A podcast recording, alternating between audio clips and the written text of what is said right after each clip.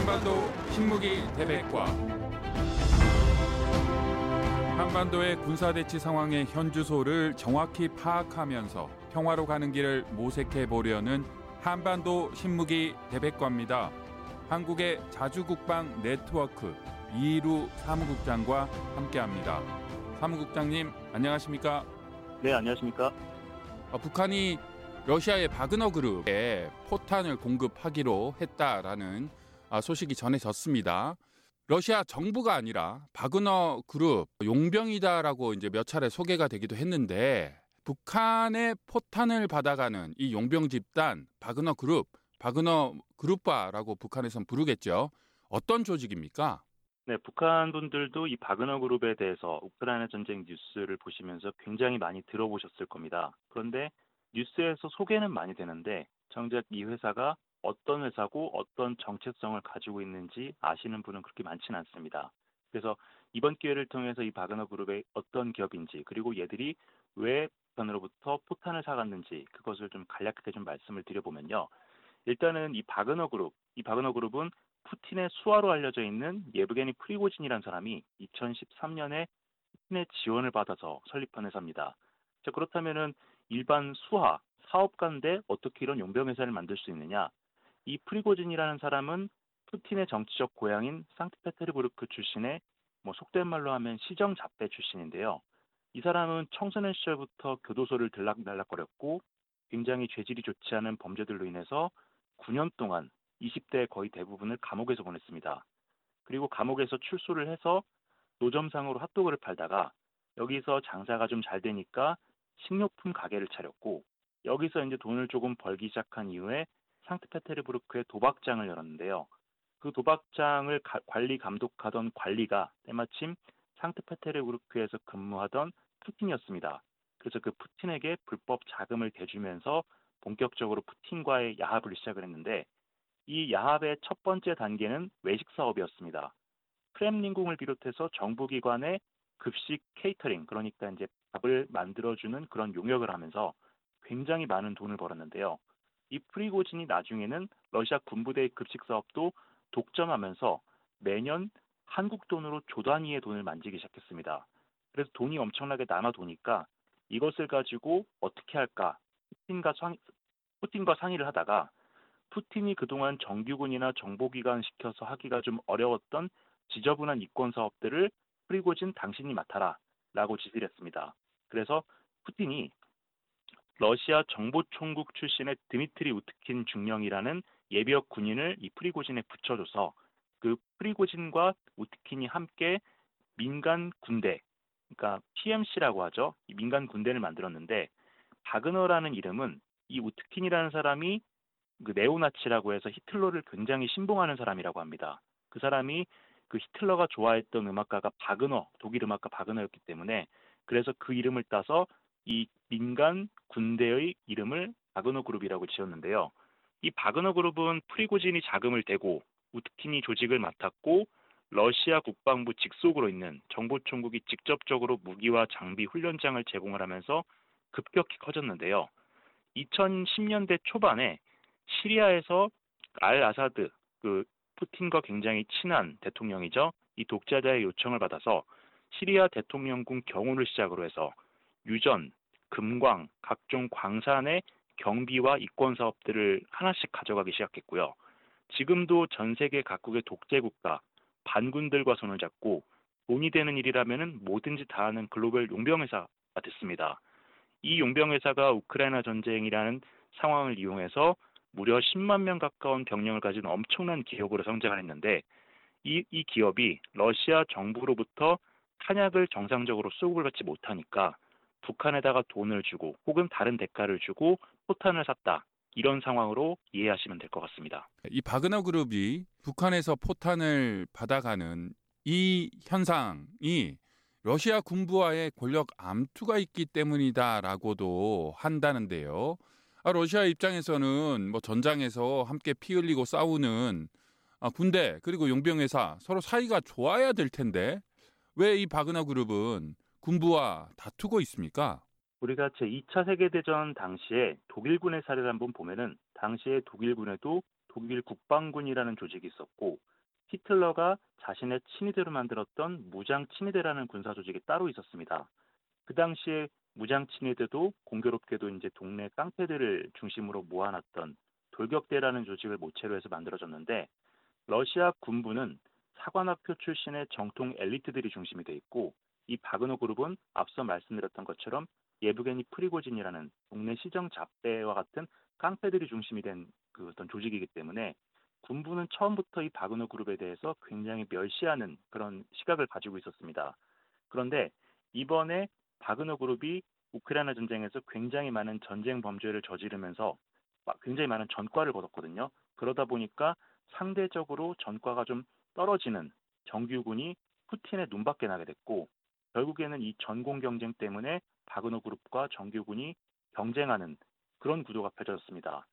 그래서 정규군이 정규군 러시아 정규군 같은 경우에는 세르게이 쇼이구 국방장관, 벨라시, 발레리 게라시모프 총참모장을 중심으로 한 그 세력들이 중심이 돼 있는데요. 이 사람들이 바그너 그룹에 포탄과 무기를 공급하지 않으니까 바그너 그룹이 이대로는 싸울 수 없다라고 하면서 지난 4월 26일에 4월 28일까지 포탄 공급을 정상화하지 않으면 주요 격전지에서 모든 병력을 빼겠다. 이렇게 이야기한 적이 있습니다. 실제로 4월 28일까지 포탄 공급은 진행이 되지 않았고 바그너 그룹은 주요 전선에서 병력을 뺐는데요. 이 러시아 군부가 전투력이 상대적으로 우수한 바그너 그룹에 바그너 그룹에게 탄약과 무기를 주지 않는 이유는 크게 두 가지입니다. 러시아 현지에서 거의 매일 나오는 뉴스들을 취합을 해보면은 러시아군은 말단부터 최고위급 장성까지 썩을 대로 썩었기 때문에 이러한 부정부패로 인해서 장부상에 존재하는 포탄하고 실제 가지고 있는 포탄하고 차이가 굉장히 심합니다. 그래서 바그너 그룹에게 포탄을 주고 싶어도 못 주는 그런 문제가 하나 있고요. 두 번째는 앞서 말씀드렸던 군부와 바그너 그룹의 경쟁 구도 때문에 러시아 군부가 의도적으로 바그너 그룹을 보급 대상에서 배제하고 있기 때문입니다. 지금 이제 러시아 같은 경우에는 최근에 재정 적자가 굉장히 심해지면서 대규모 정규군을 유지하기가 좀 어려워진 상황인데요.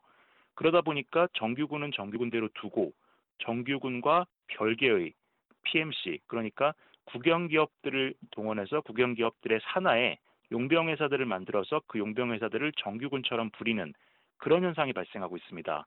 러시아 군부 입장에서는 새롭게 만들어진 이러한 용병회사들에게 총과 탄약을 우선 지급해야 바그너 그룹과 경쟁할 수 있기 때문에 현재 보유하고 있는 그 부족한 무기와 탄약들을 우선적으로 새로운 용병 회사들에게 주고 있는 것이고요. 바그너 그룹은 그러한 보급을 받지 못하면서 전선에서 큰 피해를 입으니까 이에 대한 반감으로 러시아 군부를 비판을 하면서 북한이나 뭐 이집트 같은 해외 국가에서 무기와 탄약을 조달하는 그런 상황이 발생한 것입니다. 바그너 그룹 속사정이 아주 복잡하겠습니다. 아, 이 복잡한 상황 중에도 북한과의 에, 포탄 거래 이 규모도 좀 시선이 가는데요. 북한이 만 발 정도의 포탄을 공급한다라고는 했는데 어, 바그너 그룹 뭐 하루에 4천 발 이상의 포탄이 필요하다라고 하는데 하루에 4천 발인데 북한에 만 발 받는다. 뭐 이틀, 사흘도 제대로 쓰지 못할 정도인데요. 북한에서 고작 만발 정도의 포탄만 받아가는 것 왜 그런지 궁금한데요. 기왕에 뭐 받는다 그러면 뭐 충분히 받아가야죠. 왜 그렇습니까? 네, 바그너 그룹은 지금 세계 각국에서 석유, 금광, 다이아몬드 광산, 이번에 이제 내전이 발생했던 수단에서도 금광을 몇 개를 가지고 있는데 그 정도로 이권 사업을 굉장히 많이 하고 있고요. 러시아 정부와 독점 계약을 통해서 매년 막대한 수익을 얻고 있기 때문에 현금을 가진 것이 굉장히 많습니다. 지금 우크라이나 전쟁 때문에 국제적으로 포탄 가격이 많이 오르기는 했지만은 지금 러시아군과 바그너 그룹이 가장 많이 사용하는 120, 152mm 포탄 같은 경우에는 400달러, 122mm 포탄 같은 경우에는 250에서 300달러 정도 선에서 거래가 되는데요. 만 발 정도를 구매한다고 하더라도 기껏해야 한 300만에서 400만 달러 정도밖에 되지 않기 때문에 바그너 그룹 입장에서는 그렇게 큰 부담이 되는 돈은 아닙니다. 그런데 이렇게 조 단위 돈을 만지면서 굉장히 재정적으로 여력이 있는 바그너 그룹이 북한에서 고작 딱 만 발 정도밖에 안 되는 포탄을 구매한 이유는 북한이 외부적으로 알려지기에는 포병 대국이기도 하지만은 실제로 가지고 있는 포탄의 상태가 굉장히 나쁘다라는 것을 매우 잘 알고 있기 때문입니다. 그래서 북한이 가지고 있는 포탄 중에 상태가 좋은 것을 추리고 추려서 만 발 정도만 가져가는 것으로 보이는데요. 북한에서 포병을 전역하셨던 분들, 포병에서 군생활 하셨던 분들은 대부분 아시겠지만 북한군은 화포도 많고 포탄도 많지만은 대부분 그 상태가 굉장히 좋지가 않습니다. 저도 포병 장교 출신이기 때문에 군대에 있을 때 화포를 굉장히 많이 만졌었고 2010년에 연평도 포격 도발이 발생했을 때 각 언론사들에서 군사자문을 맡아서 연평도에 들어가서 실제로 조사를 한번 해봤었는데요. 당시 북한의 포탄이 떨어졌던 포탄의 분포도 뭐 군에서는 탄착군이라고 하는데 그 탄착군도 분석을 하고 연평도 곳곳에 떨어진 포탄의 잔해와 로켓탄 추진체 잔해 같은 것들을 수집을 해서 직접 분석을 해봤는데 굉장히 좀 놀라운 결과를 얻었습니다. 그 당시에 북한은 김정은이 직접 김영철과 함께 정찰 총국을 동원해서 이 도발 준비를 했고 도발 준비를 최고 수준에서 도발 준비를 했기 때문에 굉장히 높은 수준의 준비가 이루어졌을 것이다 라고들 예상을 했었는데 실제로 도발에 사용된 해안포 그리고 로켓은 굉장히 노후된 장비들이었고요. 여기서 발사된 포탄들도 대부분 굉장히 오래돼서 실제로 발사했던 포탄 가운데 절반 가까이가 연평도에 도달하지도 못하고 바다에 떨어졌습니다. 이 포탄의 포탄을 딱 잘라서 내부 단면도를 한번 보면은 날아가서 터지는 그 앞부분에 탄두라는 부분이 있고요. 이 탄두를 날아가게끔 추진가스를 만들어내는 추진 장약이 있습니다. 이 장약을 또 뜯어보면은 내부에 굉장히 작은 연탄처럼 생긴 고체 화약이 잔뜩 들어 있습니다. 이것이 이제 순간적으로 폭발해서 가스를 만들어내 가스를 만들어내서 포탄을 밀어내는 것이 대포의 원리인데요. 이 장약이 오래되면은 습기를 머금게 되고 앞서 말씀드렸던 조그만 연탄같이 생긴 고체 화약들이 습기 때문에 물러지고 또 물러지면서 뭐 밀가루 반죽처럼 들러붙습니다. 이렇게 되면은 이러한 화약에다가 불을 붙였을 때 불완전 연소 현상이 발생을 하면서 원래 설계됐던 수준만큼의 추진가스가 발생을 안 합니다. 그렇다 보니까 추진가스가 부족하니까 포탄을 밀어내는 힘이 부족해지고 그래서 포탄이 계산된 좌표에 훨씬 못 미치는 거리에 날아가다가 중간에 떨어지는 현상이 발생하는데 이것을 포병 용어로 사거리 공산오차라고 합니다. 이 사거리 공산오차가 발생해서 원래 계획된 사거리보다 적게 날아간다는 것은 격전이 막 벌어지고 있는 전쟁터에서 아군 보병 부대 후방에 있는 포병이 포탄을 쐈는데 그 포탄이 적진이 아니라 아군 머리 위에 떨어질 수도 있다. 이것을 의미하는 것이기 때문에 군사적으로 봤을 때 이런 포탄은 사실상 가치가 없습니다.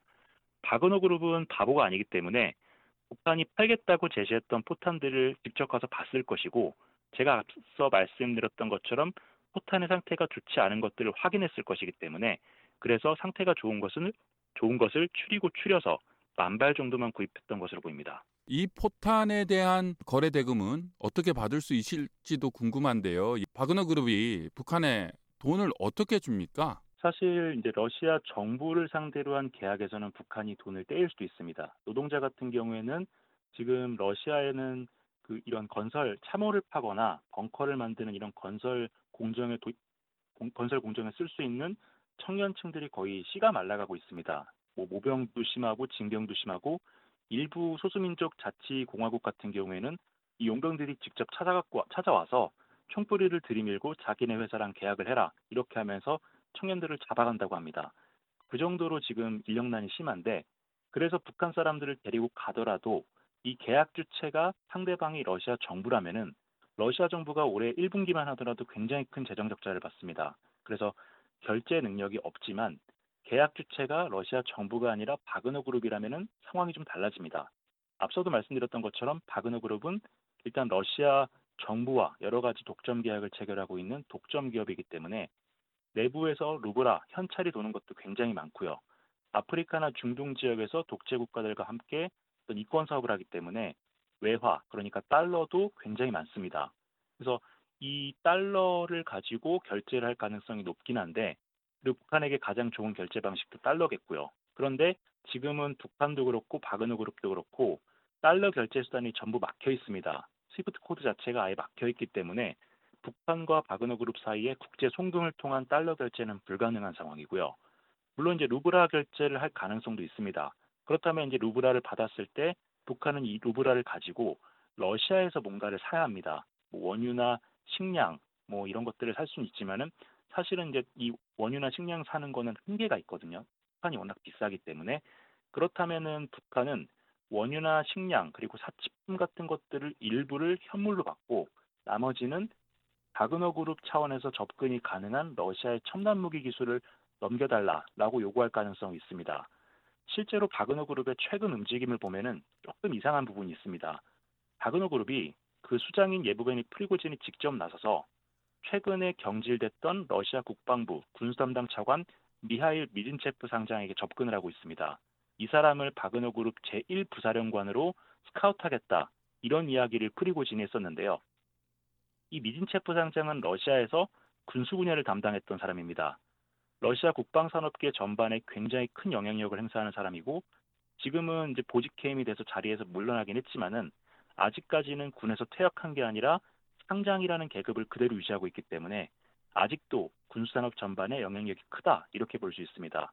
자 그렇다는 것은 바그너 그룹이 이 미진체프 상장을 통해서 러시아의 각종 첨단 무기 기술이나 부품 같은 것들을 빼와서, 빼와서 이것을 북한에게 포탄의 대금으로 건네는 최악의 시나리오도 한번 생각해 볼 수 있는데 우리가 또 한 가지 주목해야 할 것은 북한이 최근에 발사했던 화성 18형 ICBM이라고 하죠. 그 ICBM이 러시아가 가지고 있는 토폴 M이라는 ICBM과 크기, 형상, 반 구성 같이 이런 구성들이 굉장히 닮아 있다라는 것입니다. 경우에 따라서는 이 바그너 그룹과 북한이 무기 대금 무기 대금으로 북한에 대한 대금으로 이런 기술과 부품을 줄 수도 있다라고 보는데 이 화성 18형이 등장한 시기가 지난해 바그너 그룹이 북한으로부터 대량의 대전차 미사일과 포탄을 공급받은 그 이후에 나왔기 때문에 아마도 이러한 거래 관계도 충분히 발생할 수 있고 한국과 미국 등 자유세계가 이러한 부분에 대한 추적과 대응도 해야 될 것 같습니다. 자주국방 네트워크 이루 사무국장이었습니다. 감사합니다. 네, 감사합니다. 군사 상황의 현주소를 정확히 파악하면서 평화로 가는 길을 모색해 보려는 한반도 신무기 대백과 지금까지 진행해 김진국이었습니다. 청취해 주셔서 고맙습니다.